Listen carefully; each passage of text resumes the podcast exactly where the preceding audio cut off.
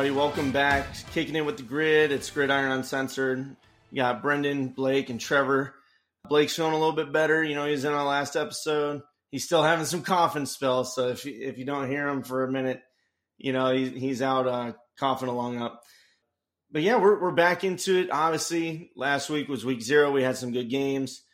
Uh, we covered those in uh, the last last episode. But this one, we're getting into the big ones. Week one, we got some really good games coming up.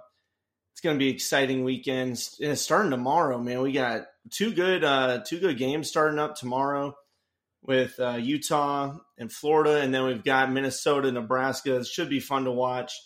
Uh, speaking about Utah, though, some news quickly.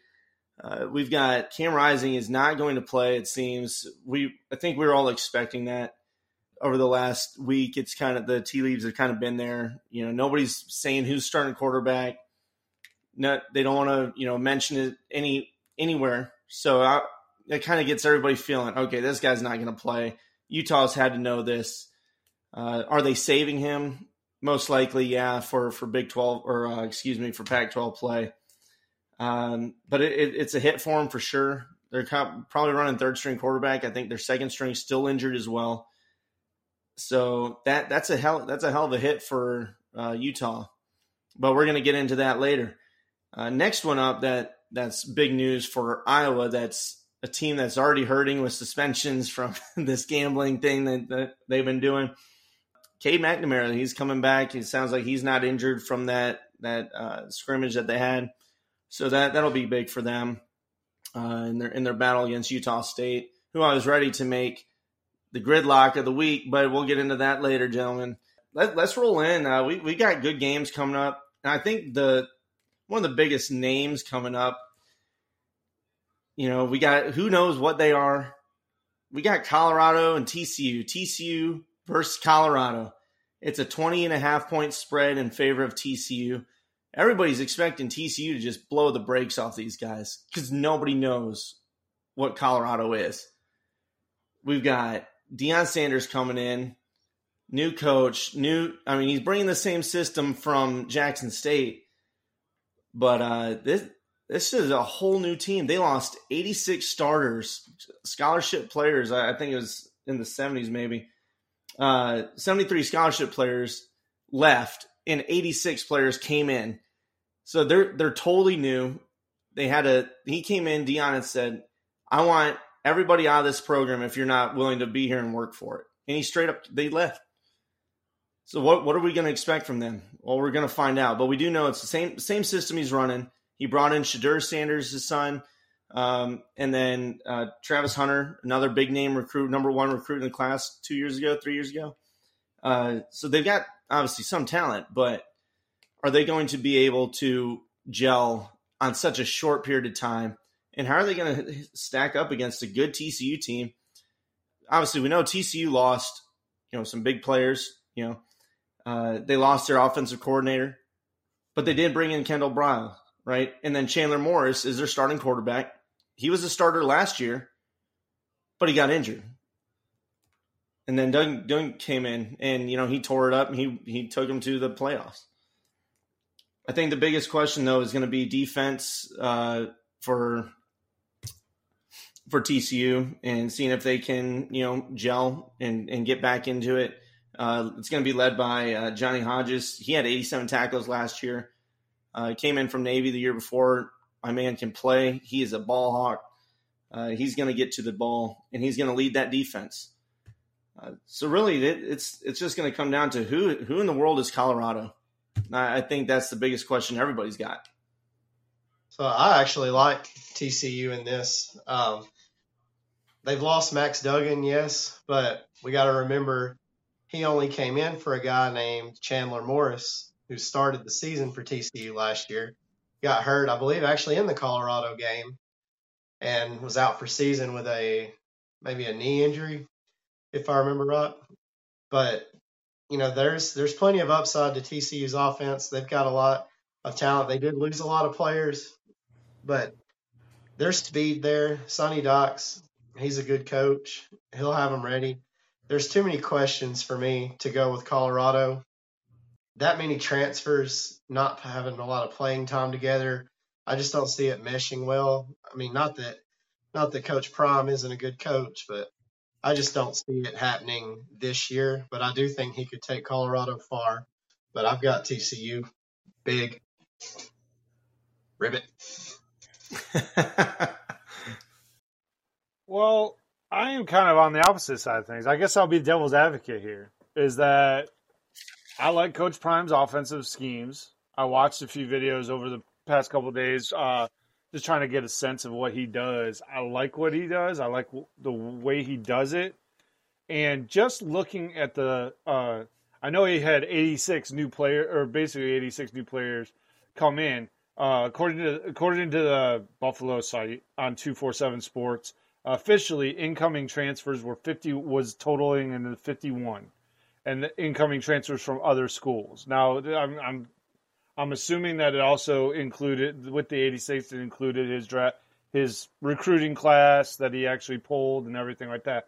But just looking at the list outside of his jackson state people which is great he pulled in a lot of really good talent from division one schools and we're talking from the Arizona states, the Missouris, the Florida states. Actually, four players that I count on the defensive side of the ball all came from Florida State um, that are looking to make an impact right now.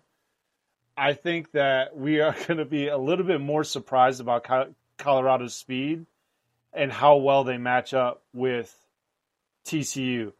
That's my personal opinion. I don't think TCU like okay, I know I preached this in the p- previous episode. Is I don't think TCU belongs where they where they are, and I don't think that they're ready.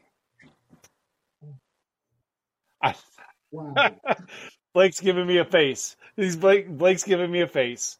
This is a team I was gonna pick, but I am. I, you know what? I'll we'll get into that in a minute. But I like what Prime has brought in and I'm curious so to see how they show are out be uh, this weekend. Surprised by the speed that Colorado's brought in. I agree. I think they're going to be surprised at how fast this school goes downhill. I don't see them coming in and beating TCU. It's not going to happen. Yes, they've got a lot of players coming from D1 schools that are expected to make an impact. You know why they're expected to make an impact? Because they're the only players that are there. So, of course, they're expected to make an impact they didn't start at the teams they're coming from. So yeah, they're going to come. They're going to be on Coach Prime on prime time, making the news. TCU, big, twenty-one point. Oh, I love it, man. I love it, and you know everybody's everybody's just waiting to see what happens. But I, I think Blake might be on the right track here. I don't know, but I I do expect Colorado to rework it. They're going to recruit well because of Prime just not this year. Get give them a year or two. Let them let them uh, weed out. You know who who's going to actually play well, and you know we'll we'll. Oh, hold on. Wait, wait, wait. Hold the phone. I got a rebuttal. I have rebuttal.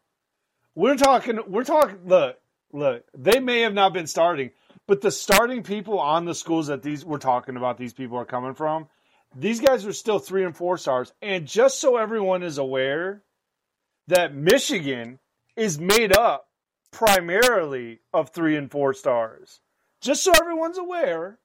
And the five stars, they don't usually make that big a difference. And they're usually gone a lot sooner than people like and most of the time in case in most cases in Alabama, a lot of the four stars usually become five stars once they get to Alabama for example.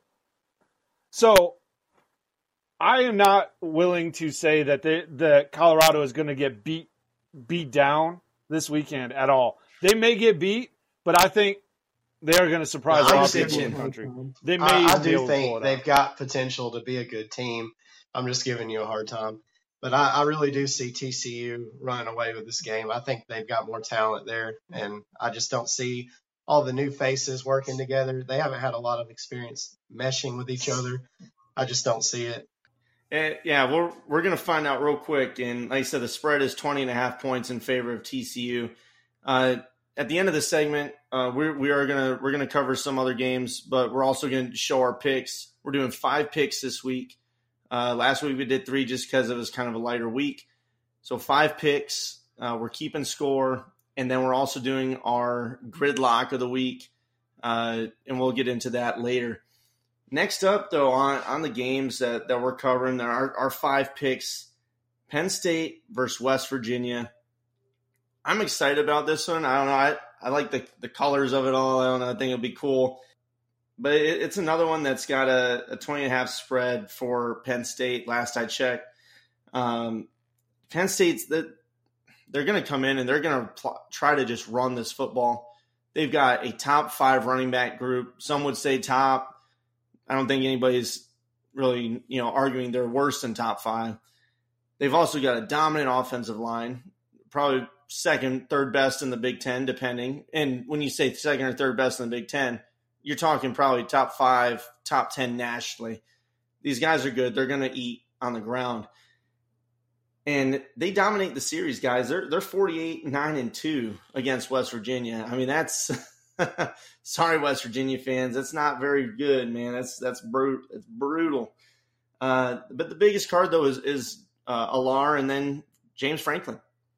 Uh, you know, I bring it up. Blake's mentioned it. Any any fan will tell you they you watch James Franklin play and or coach, he'll he'll lead a team and he does pretty fine. But there's certain times in the game that he just makes mistakes that cost the team in big moments. Not saying this is a huge game. This isn't like you know Michigan, Ohio State, Michigan, Penn State, uh, or excuse me, Penn State, Ohio State, Penn State, Michigan. You know, one of those. But it's still it's the week one, game one. It's against new team, new personnel it's a big game, man. I I'm calling it a big game.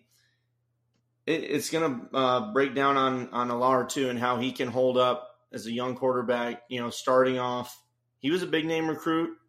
Now West Virginia, they they don't really have the the ability to to hang with these guys on paper.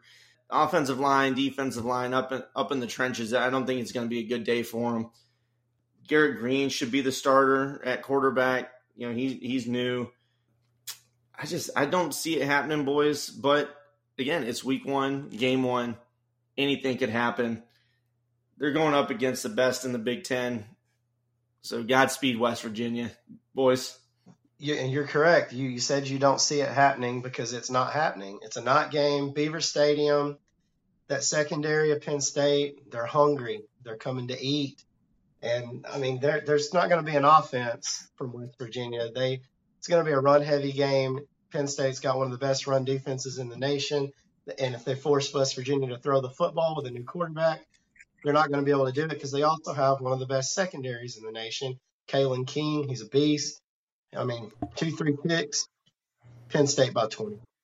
Yeah, I mean, I, there's really nothing to say about the, this uh, game other than I hope it's not a double digit win. I hope it's a game because I'd love to see all these Penn State people get the get something smacked right across their face. But anyway, uh, no, West Virginia don't match up at all on paper. Uh, they're super young, almost across the board, uh, super inexperienced, and I don't. Beaver Stadium at night, and if they do the whiteout, it's a super intimidating place to play.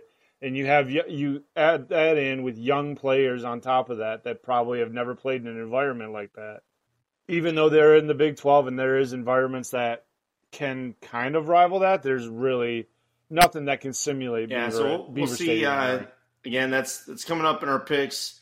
Uh, we're going to run down our picks uh, first. We got five games, and then we're going to reach you know five other big games uh, that are happening, but some are on Thursday, so we're not going to cover them in our picks. Uh, kind of like a game day style thing. Uh, next one up though is it's a lower echelon, you know, not well, I guess now it's Big 12 ACC, you know, uh, but it's still UTSA versus Houston. The spread is only two points for towards Houston, though. I mean, this is going to be a tight game, was what the experts are in Vegas are saying, and I see it. UTSA was Conference USA champions last year. They had an 11-3 season, wonderful team. Houston had a had a solid season, but kind of fell apart the biggest thing for for UTSA though is Frank Harris. Man, that quarterback is back. The dude can ball. You know, he's throwing like crazy. A couple thousand yards passing. I mean, this dude's a monster. and uh, they their defense also. Yeah, they had twenty five point nine you know points per game is what they were giving up. Uh, they did lose uh, Zakhari Franklin though to transfer. That that's a huge loss for them out wide. But I, I just I, I, think this uh, UTSA team has what it takes. They still return a lot of starters from that squad last year. Is their first year in the American, so they got a lot to prove. They they want to beat Tulane for that conference championship. Everybody's picking Tulane as the as the main you know team to do it. Not me, not the rest of the group, the crew. You know, we're we're picking elsewhere. Uh, but Tulane Tulane still got it. But UTSA, man, I I feel them. Houston, they've got you know the entire team has kind of been transferred out. It's going to be a tough one. Uh, they did bring in some some guys from the transfer portal too to help. Uh, OU transfer uh, came in. He's going to be helping on the pass rush. Uh, Ugwoegbu, I think is his name. I don't want to butcher it. I'm trying, boys. I'm trying. But uh, he's from OU. he's going to do his thing. He, he's he's going to pass rush for him. Uh, they got some help in a defensive back. Uh, it's going to be tight. Should be a high scoring game, uh, in my opinion. But uh, we'll, we'll, see what happens. It's only a two point spread. Yeah, this is a, a, game I've struggled going back and forth with. I, there's it's it's so hard to pick between these two. UTSA uh, had it one last year, and Houston they they copped it out in the fourth quarter. I'll give a slight edge to Houston just being at home and they did get some help from the transfer portal, like you said. If if their defense steps up and plays halfway decent and they play mistake free on offense, I think they edge out UTSA. So I would, if I was picking today, I would pick Houston, but I, I go back and forth with it. It's it's a tough one. Houston is not the Houston that we kind of grew up knowing of. That rocking offense, like you like you alluded to, Brendan, that they had a lot of talent transfer out, uh, and and and that is, therein lies my entire prediction. Honestly, uh, UTSA is a really solid team. No one left, as far as I know. Uh, there's very few transfers that came out of them. They, they're a super strong team. They're not my favorite to win the conference, but they are definitely my fa- one of my favorites to I fully expect them to be in the championship game and definitely in the running for it.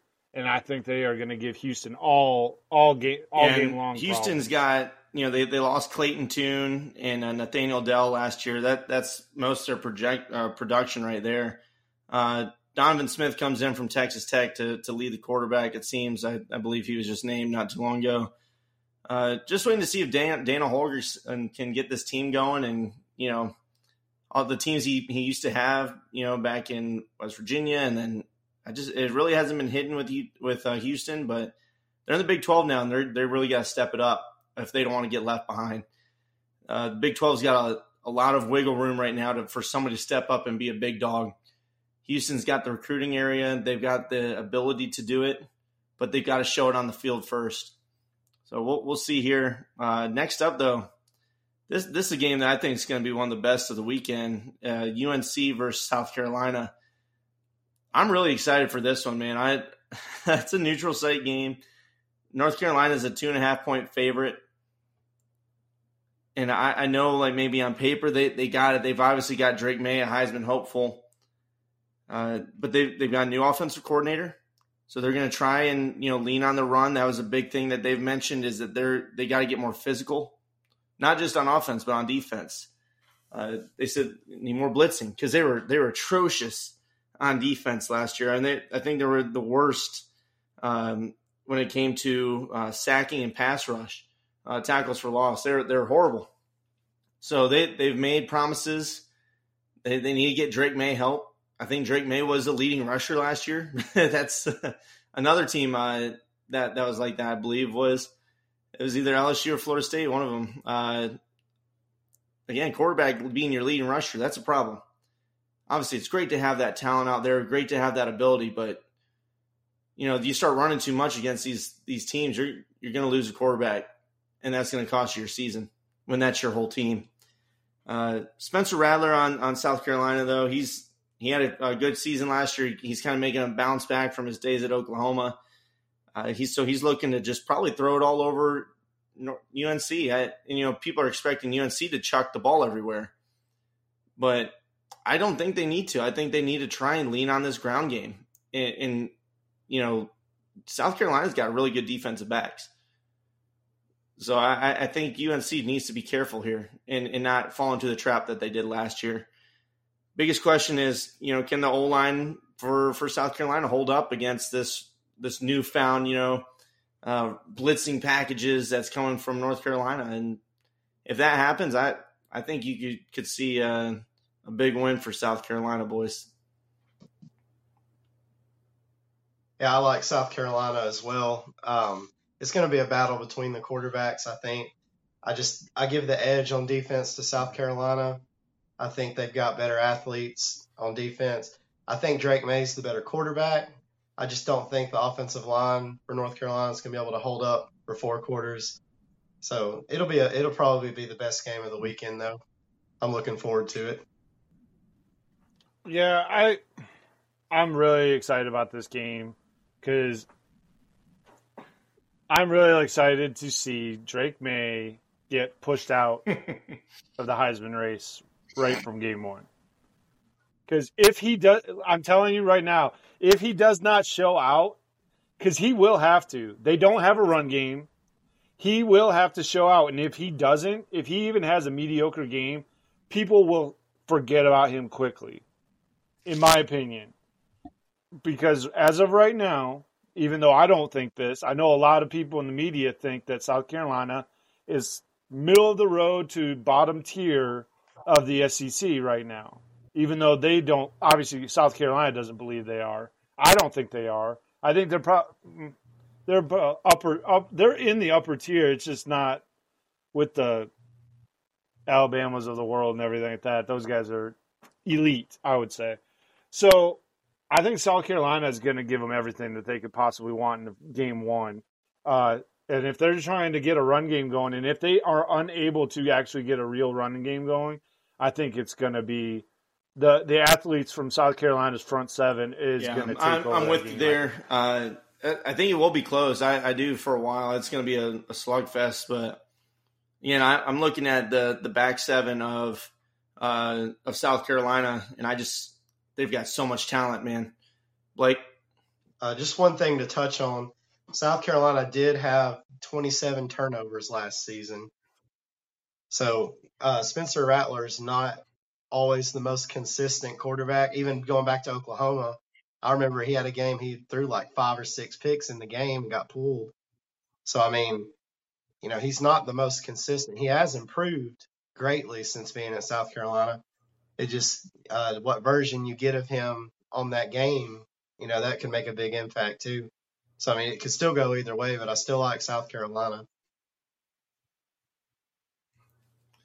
Yeah, and, remember he got pulled, and Caleb Williams came in, and that's how Caleb Williams, you know, got a big name at Oklahoma, and then transferred with Lincoln Riley. So, uh, thank you, Spencer Rattler. Right, you you gave us a, a Heisman winner. Uh, but yeah, I, I agree, Spencer. He's he's gotten better, but we'll we'll see what side comes, what what side shows.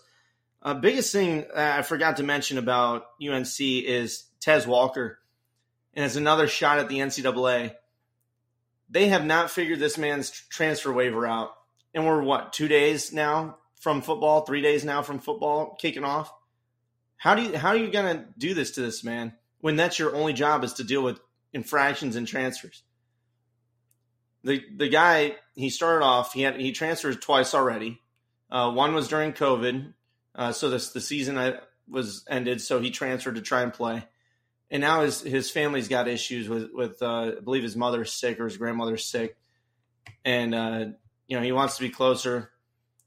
His whole family's going to be there for the game. They, they've already got tickets. You know they're they're hooking them up, but nobody knows if, if their kid's going to play. It's just horrible. So um, hopefully they, they pull their head out of their ass and, and figure it out really soon. Yeah, one quick, real quick note about UNC that also gives me pause to say that they're that they're going to be, you know, back to their offensive ways is that they did that Maye has lost his top receiver in Josh Josh Downs. He's no longer there. And right now, I was reading about it, is that they've kind of revamped the receiving corps. So now he's I I don't anticipate them to be. I'm I will be curious to see how in tune Maye is with this receiving corps and how good the passing game is from game one.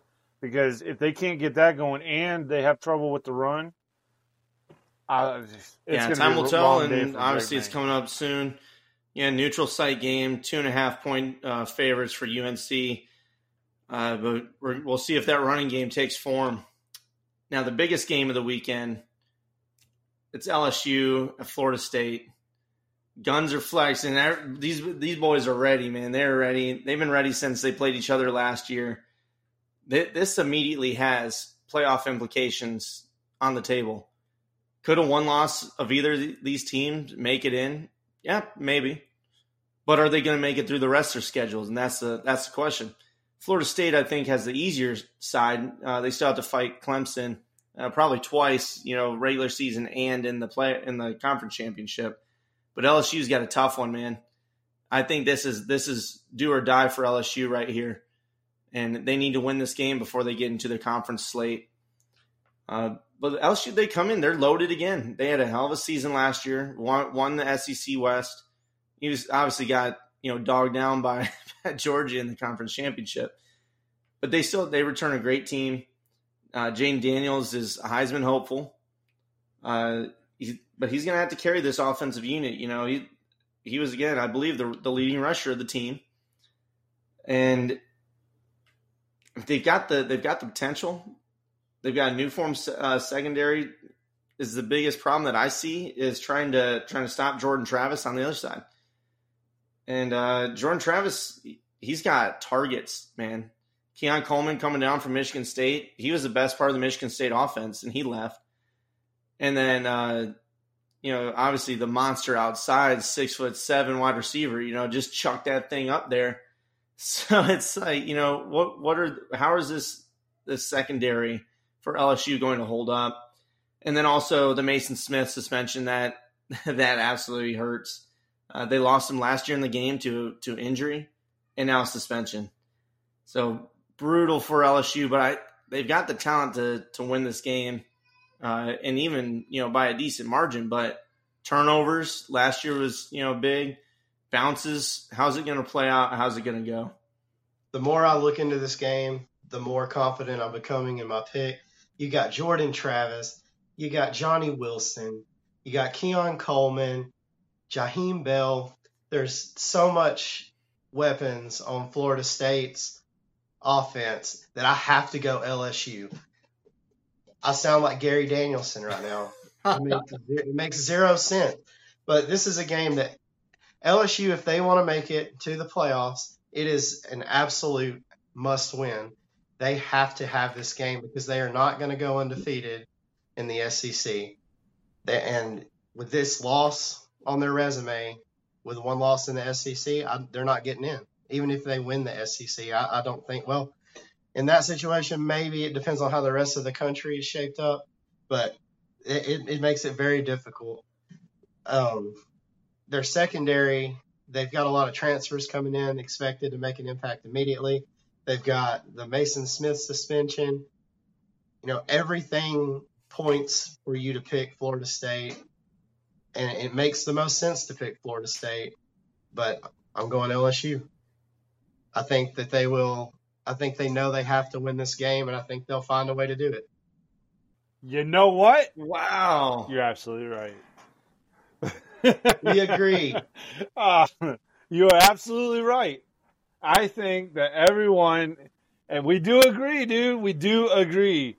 Because I do not think Florida State's coming into this game the same with the same mentality, like you said, that LSU is going to be coming in with this mentality. Because – pretty much any SEC and Big Ten team know once you start playing these games, every game matters, especially with the schedules that these guys end up having once they get into conference play.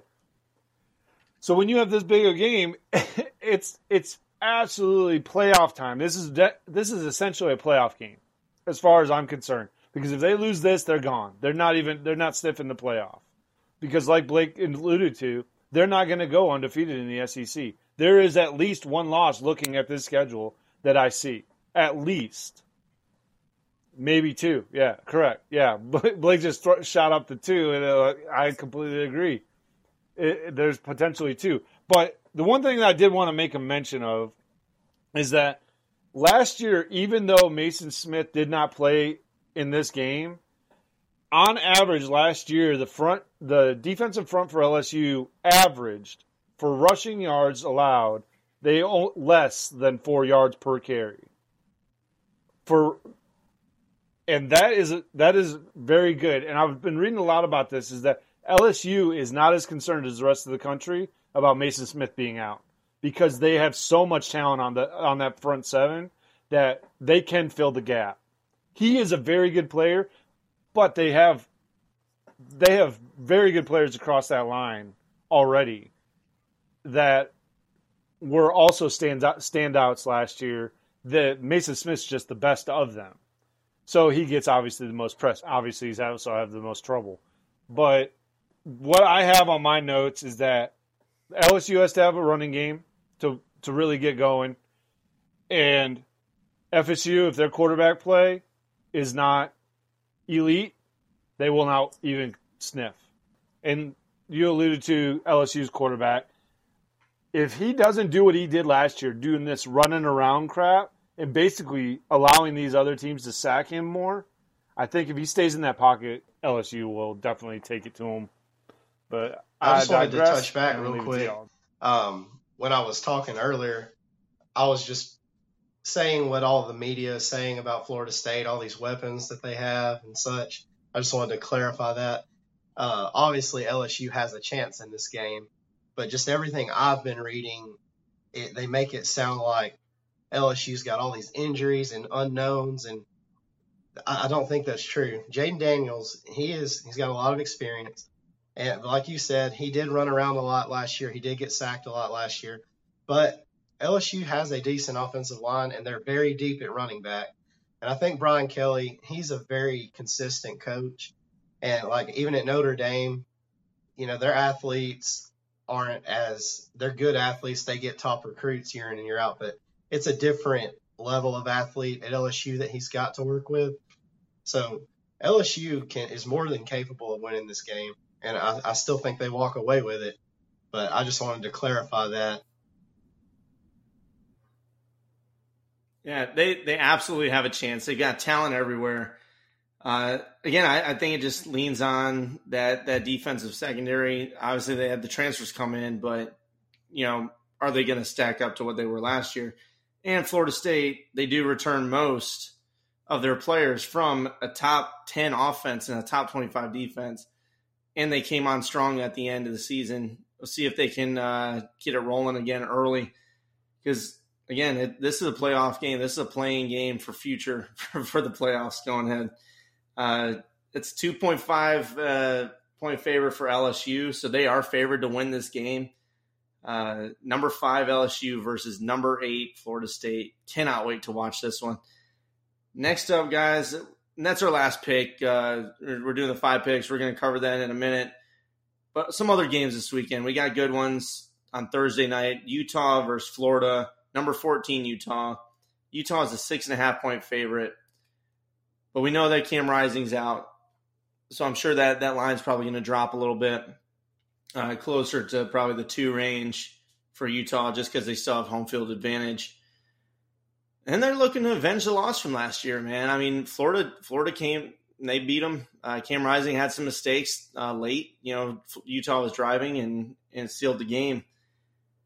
I I think this could be a, a slugfest, man. Two teams trying to Utah or Florida's really trying to figure out who they are with Graham Mertz are they going to do? Are they going to be able to move the ball at all with him? Because at Wisconsin, he he had some decent games, and then there's a lot where he, I mean, threw picks left and right.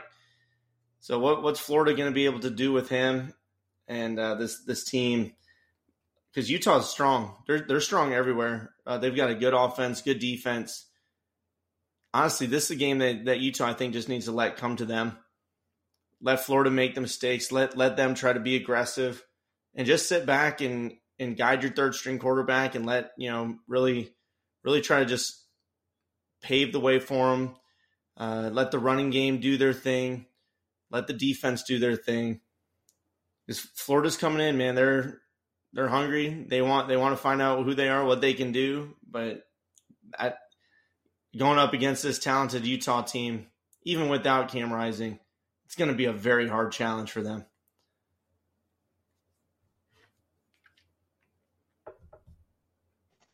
Yeah, I, uh, with Cam Rising being out, it, it swayed me a little bit, but I still like Utah. I still think being at home, they're going to have the advantage over Florida.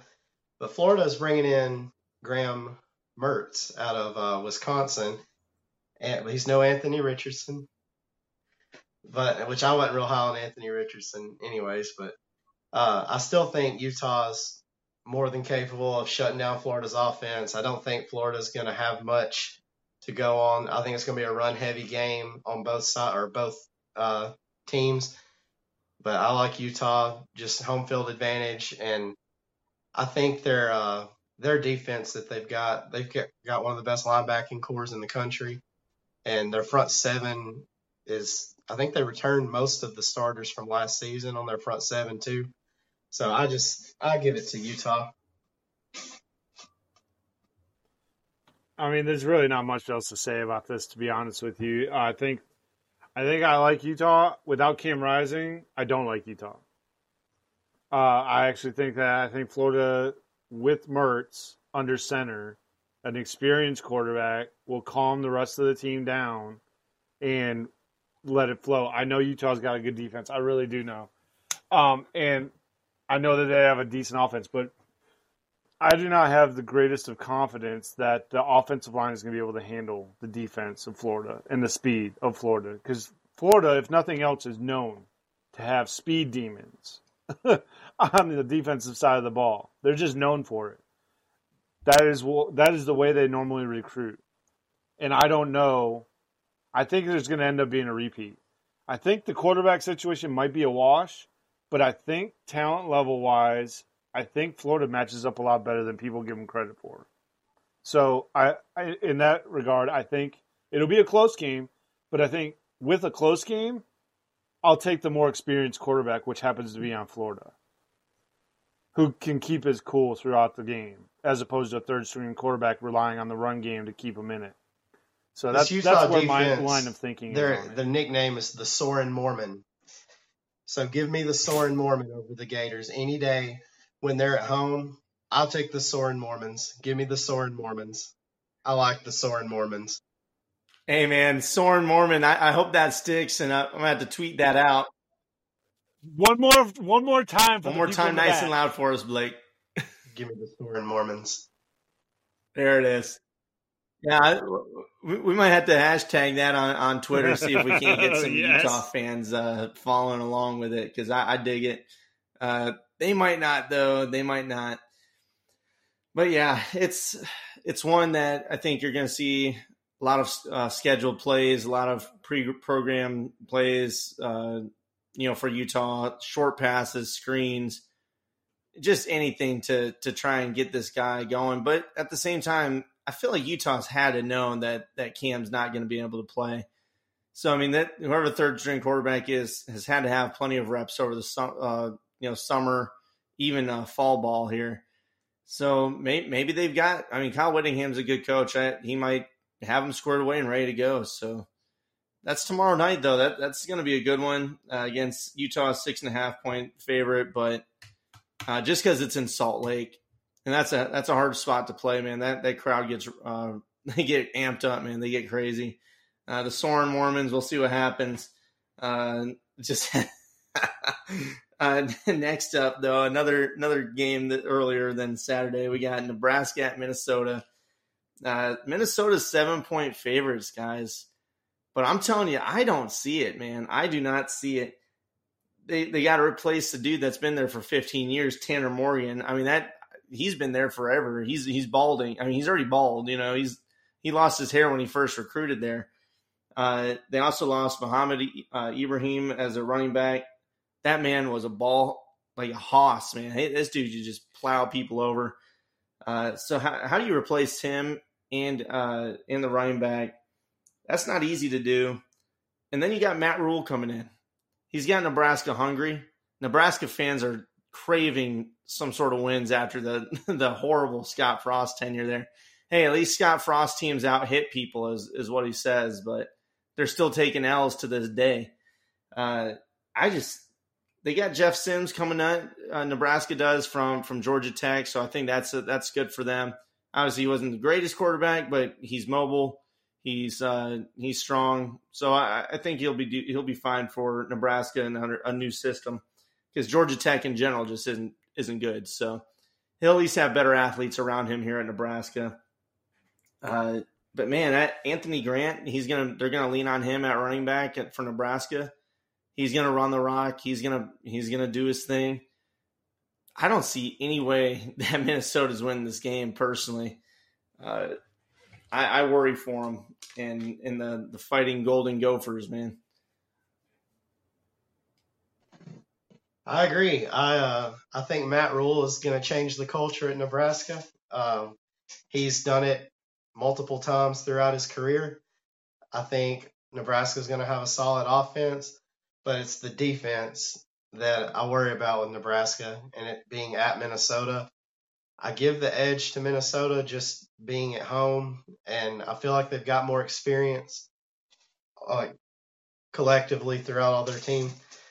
But I'm going to take Nebraska in an in an upset. I'm kind of with y'all on this one. Uh, I like Nebraska. I like the hire for Matt Rhule to come in. I like that hire for them. I think it'll get everybody excited. It has, not it will, but it has gotten everybody excited about Nebraska football again, including him. It, it translating into getting some pretty decent recruits uh, pulled in from a um, an abbreviated recruiting class uh, when he came in because he didn't get the full recruiting cycle to get recruits that he more or less would want. So I'm curious to see what he would do after the season in a full recruiting cycle and see how he does. But I truly think that Nebraska is going to surprise a lot of people. I think they're about they're probably about a seven win team if I if I was to if I was to put it put a number on it. And I I just like I like like Blake said, I really do have a question about their defense. Their defense has been not very good for a few years now. Uh, I'm curious to see how that changed, if it ha- if it even has changed. But I think I, I think they're going to get a big road win in, in, Minnesota to start out their Big Ten, um, and see what and hopefully that'll propel them, uh, and see where we go from there. Uh, OSU, Indiana next up obviously it's not you know a close game when it comes to spread or talent anything but indiana is a danger team always right now the spread's almost 30 points for osu yeah, that's reasonable i mean they could win by 40 who knows but they each each team has new quarterbacks man each team has new quarterbacks kyle mccord obviously has been named the starting quarterback of ohio good for them. It took them took them all spring to to figure it out. Took them all you know summer to figure it out. Took them all fall to figure it out. But they finally did it. So good good for you, Ryan Day. Uh, but again, new quarterback, new team. Week one against another team that's got a new quarterback. But it's Indiana. They always find a way to push a team and frustrate a team and just piss people off. I don't know what it is about Indiana, but they have that ability to just make you wonder, like, what is what? How's how's this team doing this? It happens every year.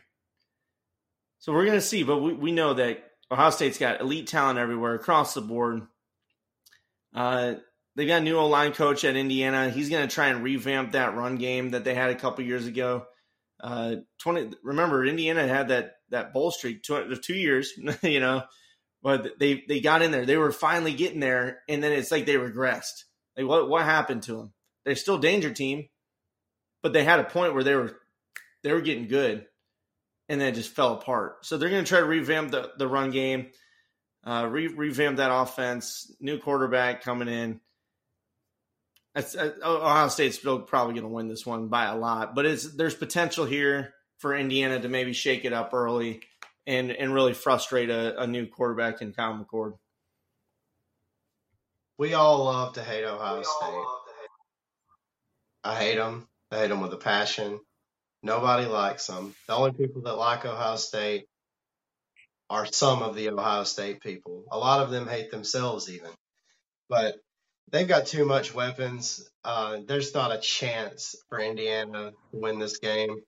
So that's all that really needs to be said about it, I think. They Indiana can just stay on the bus. Forfeit. Just save yourself the embarrassment. Just forfeit. But as much as it hates me, to, uh, I, it pains me to my soul to say this, but Ohio State is way too talented. And while I think the Big Ten overall is super tough to play in, there is a big, big gap between the top three and the rest. That that's just a huge gap as far as everything. It, it's almost the, in some regards, it's almost identical to the SEC, where all there are a lot of teams that are really good teams.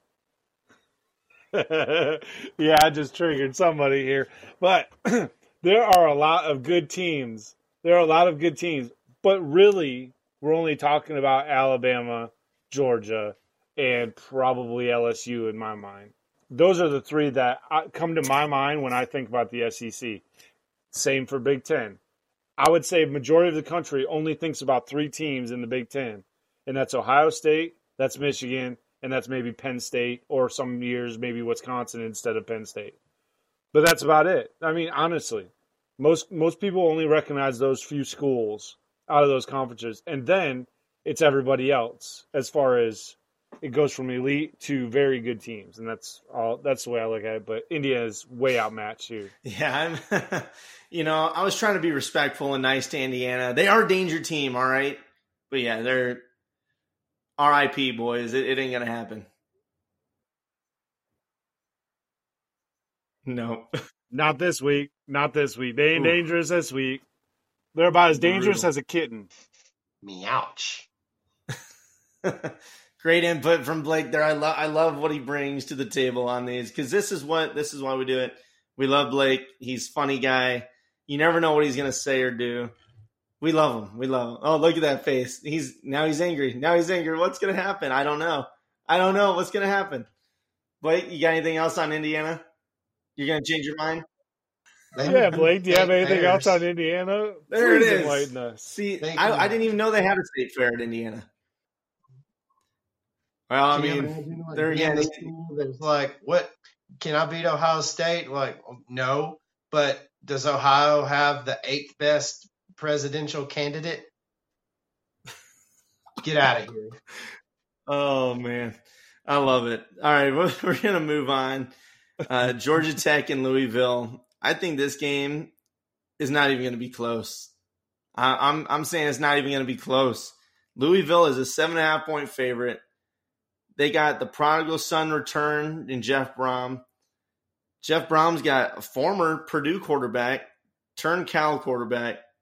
Now he's back. Now he's at Louisville in uh, Jack Plummer.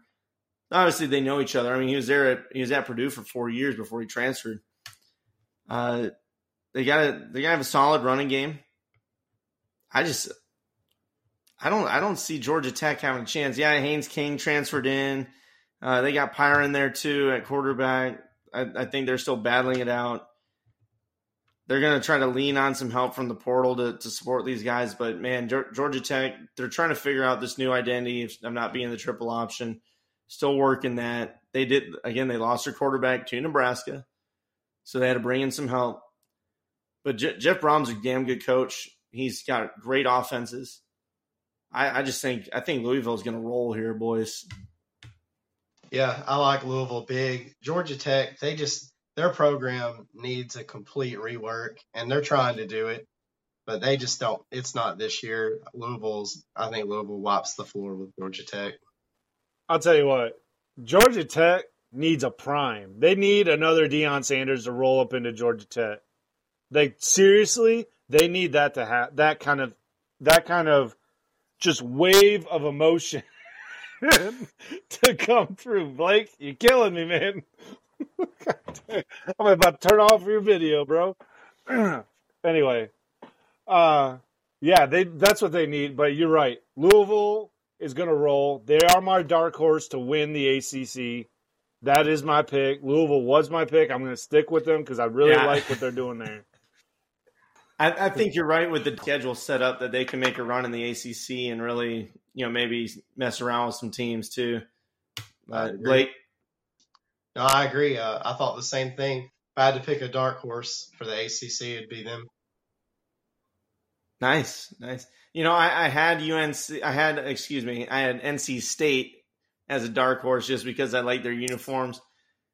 I'm going to officially change my projection. I think I'm going to go with Louisville on on the dark horse for these guys. If they're not looking good while you're playing, you're wrong. You know. I was going Uh, to say that's an interesting take, almost a Gary Danielson like take. You know, sit there and break I'm just down trying to live up to the hero. because of their jersey. Hey man, he's one of the best in the game. All right, I want to be like him. He looks like Daniel Radcliffe. had a stroke. That, that's literally like saying like I want to be like Paul XM radio on the side of his skull. Them ears are the largest things I've ever seen in my life. I They're not monstrous, boys. They're monsters. They're- Yeah, it's like Oh, dumb. shoot. So we're gonna we got one more game that we're gonna talk Love about, it. and that's Washington versus Boise State. Washington's 14 and a half point favorites. I think this could be a really good one and maybe a scary one for for uh, Washington here. Washington's obviously good. They've got a lot of talent. Michael Penix is back. He's got you know aspirations to win the Heisman and lead this team to the playoff, and they should be able to do it. But Boise State, man, they return a lot on offense. 2,566 yards of offense that they accumulated last year came from the quarterback and two running backs, and they all return. I mean, that that's a lot of production, man. And and if they're doing that, you know, maybe we'll see what they do against a Washington team that has a couple new pieces on defense. They're they're still going to be strong. They've got good edge rushers. But man, I I think this one could could go uh, and be real tight. I still got Washington winning here, but I, I think Boise might give them a game. They had a seventh ranked defense last year, uh, from what I, I looked up, and I think it's just going to be which quarterback can uh, can be stopped by the defense. Uh, I think that's what it's going to boil down to: quarterback play and and how the defenses stack up. Yeah, when I started uh, taking notes for this game, uh, I was like, I didn't realize how good Boise State was last season, coming in with ten. I didn't, I didn't even realize that. And uh, I seen the same stat you just mentioned a minute ago about uh, all the production they returned on offense. I still don't think it's enough. Uh, Washington, they are just they're loaded on offense, and I don't see Boise State being able to keep up with them.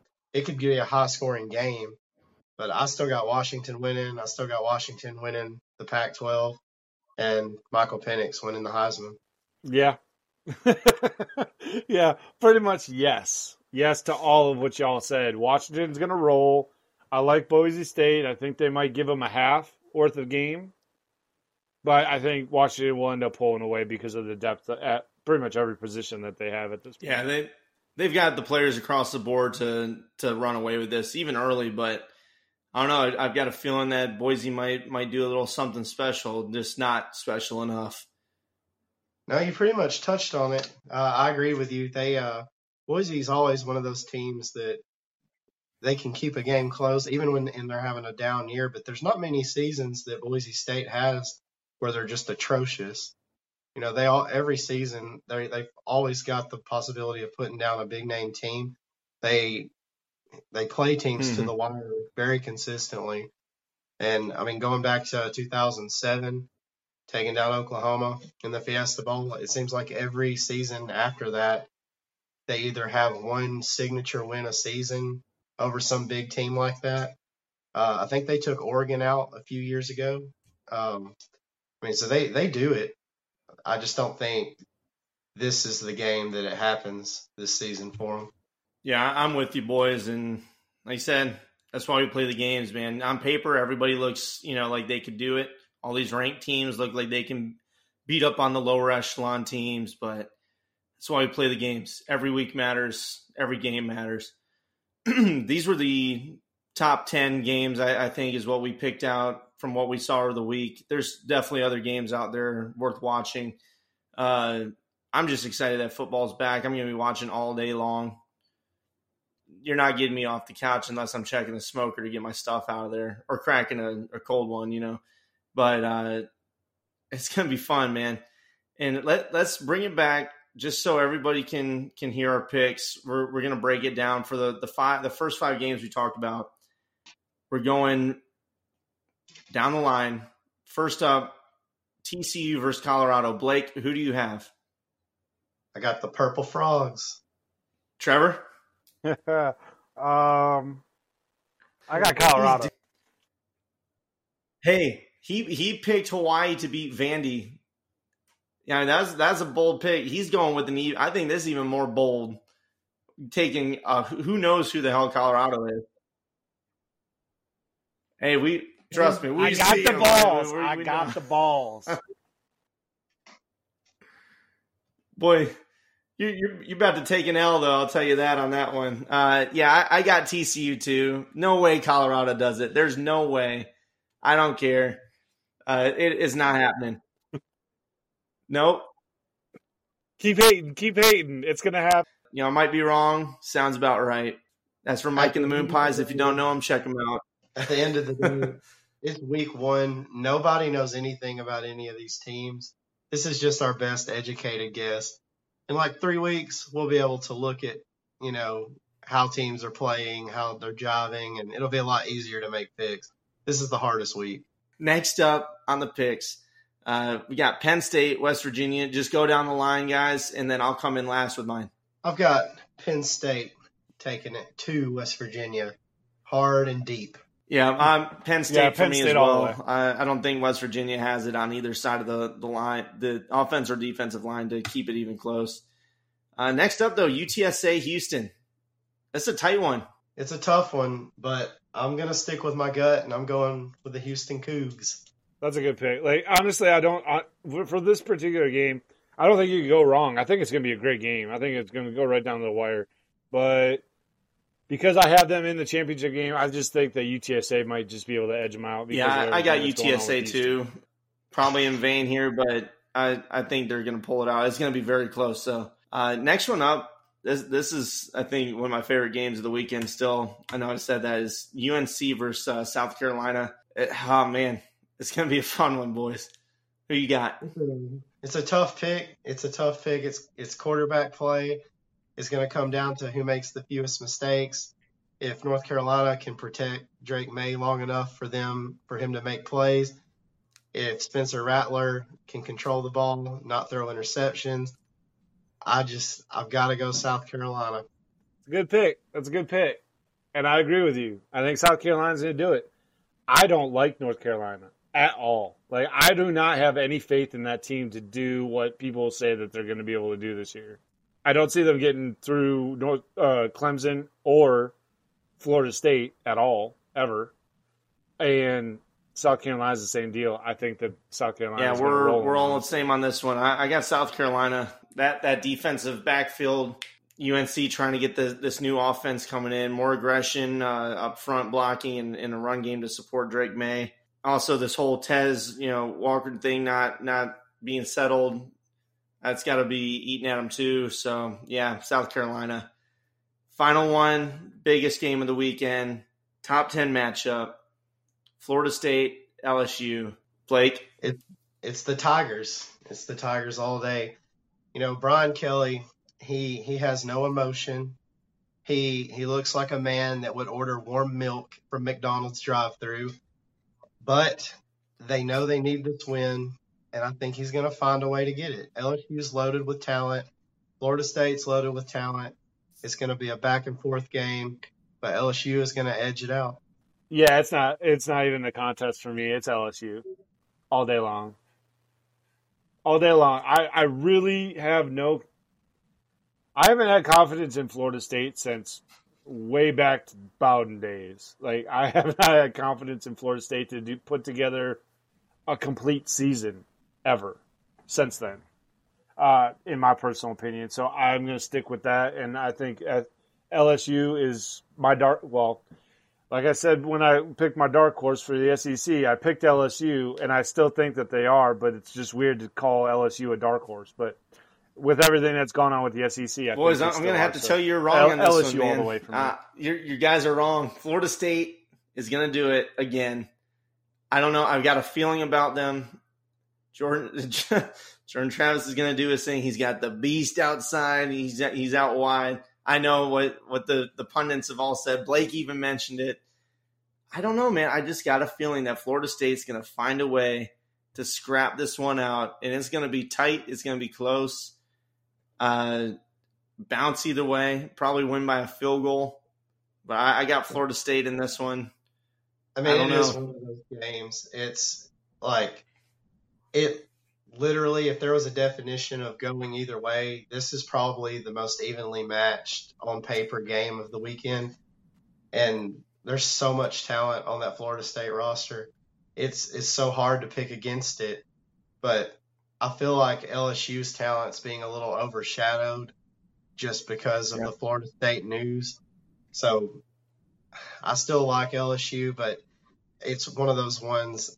It's no shock to me if I wake up Monday morning and Florida State's won the game. So I, it is. It's the season. I feel is on the line for LSU, and that makes me want to pick them. But I'm like, I don't know. I don't know. Uh, so anyway, I'm sticking to it.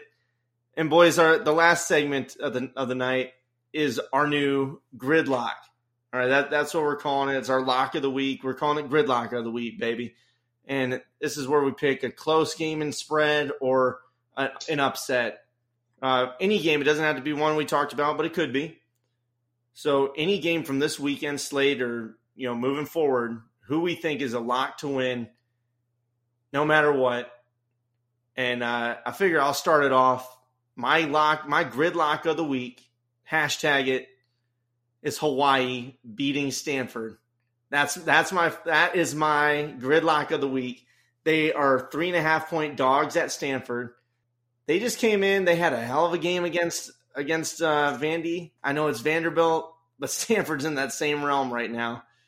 And uh, I don't know. I got Hawaii making getting the dub there. Don't let me down, Rainbow Warriors. I went back a couple of games, um, but after the conversation I had earlier with Trevor here. My lock of the week this week is now TCU over Colorado. Uh, much like the noise that the Horned Frogs make, the croaking sound, that is what you will hear coming from Coach Prime and his locker room as they croak as TCU runs away with this game. Big. Well, that's not a shocker, everybody. Just so everyone knows, this is what we do. We we like to trigger each other. It's fantastic. It's fun times. Uh, my lock of the week. I'm probably going to pay for it to be honest with you, um, but I'm going to do South Carolina. Lock lock it in South Carolina uh, for the win uh, against UNC. I, I, think that's a good one. I, I feel like you know after our conversations today, again, it just that one feels like it's it's just prime for South Carolina to do it. And uh, TCU, obviously, I, I know we feel like that's that's going to happen. Trevor, though, he's he's got Colorado getting that dub. And boys, I'm sticking with it. I already, it's already on paper. It's no it's going back now. Trevor. I'm a lot of people are are picking Colorado to pull the upset just because the spread is so big in TCU's favor, and uh, you know you don't know what you're going to get with Colorado. There's so much up in the air with them. But TCU, people are forgetting that they are still a good football team. They still have a good coaching staff. They still have a lot of good players. They got a lot of transfers. You know, if you want to use the argument about D1 players transferring to Colorado, I mean, TCU picked up several Division One players. They got three from Alabama that were very productive at Alabama. So I mean, there's there's a lot of talent on TCU's team too, and it'll show as they are slowly pulling the foot off the throat of the dying buffalo as the purple waters flow through the river of victory. I love Blake's way of words, man. He's just he's a poet It's beautiful. And uh, guys, that that's it. That's that's all I got. Any any final thoughts on this weekend? I'm just ready for it to be here. Uh, I know, like you said, appetizer last week, but this is it, man. It, this is game time. I'm ready. Yes, I'm. I've been looking forward to this day for a year. Man, I'll tell you what, it is super exciting. I'm ready for it to happen. I'm super excited. I'm, I can't even find my words right now. I'm so excited. It is a, it is an amazing time. Like, yeah, I'm ready for it. I'm ready to see Colorado beat TCU and let make Hey, j- make y'all remember- remember all's words. I'm ready for it. Here we go. Go ahead. but no, for but no, for serious, everybody. Thank thank you all for listening. Uh, and just want to remind y'all, we do put up polls on our Spotify when we post on Spotify uh, our podcast. So please feel free to reach out, reach out to us on other polls you want us to do. We can put those up as we post and everything like that. And just as a reminder to everyone that listens, enjoy this year because this is the last year we have a true five conferences that are a true five conferences. So just enjoy it because the college college football landscape will be forever changing Yep. in 20. Yeah, enjoy it. Uh, and like I said, this is it. We're kicking off uh, tomorrow night. Going to have some great games. Uh, turning on as soon as I get back from uh, my kids' football practice. Can't wait to watch. And uh, get your stuff ready. Get go get your groceries, guys. Get them early. It's football season. Time to get crank up that smoker in the grill, and it's time, boys and girls. But uh, again, thank you for watching or listening, and yeah, hit us up on Twitter again, kicking it with the grid, the Gridiron Uncensored, and uh, thanks for joining us. Take care.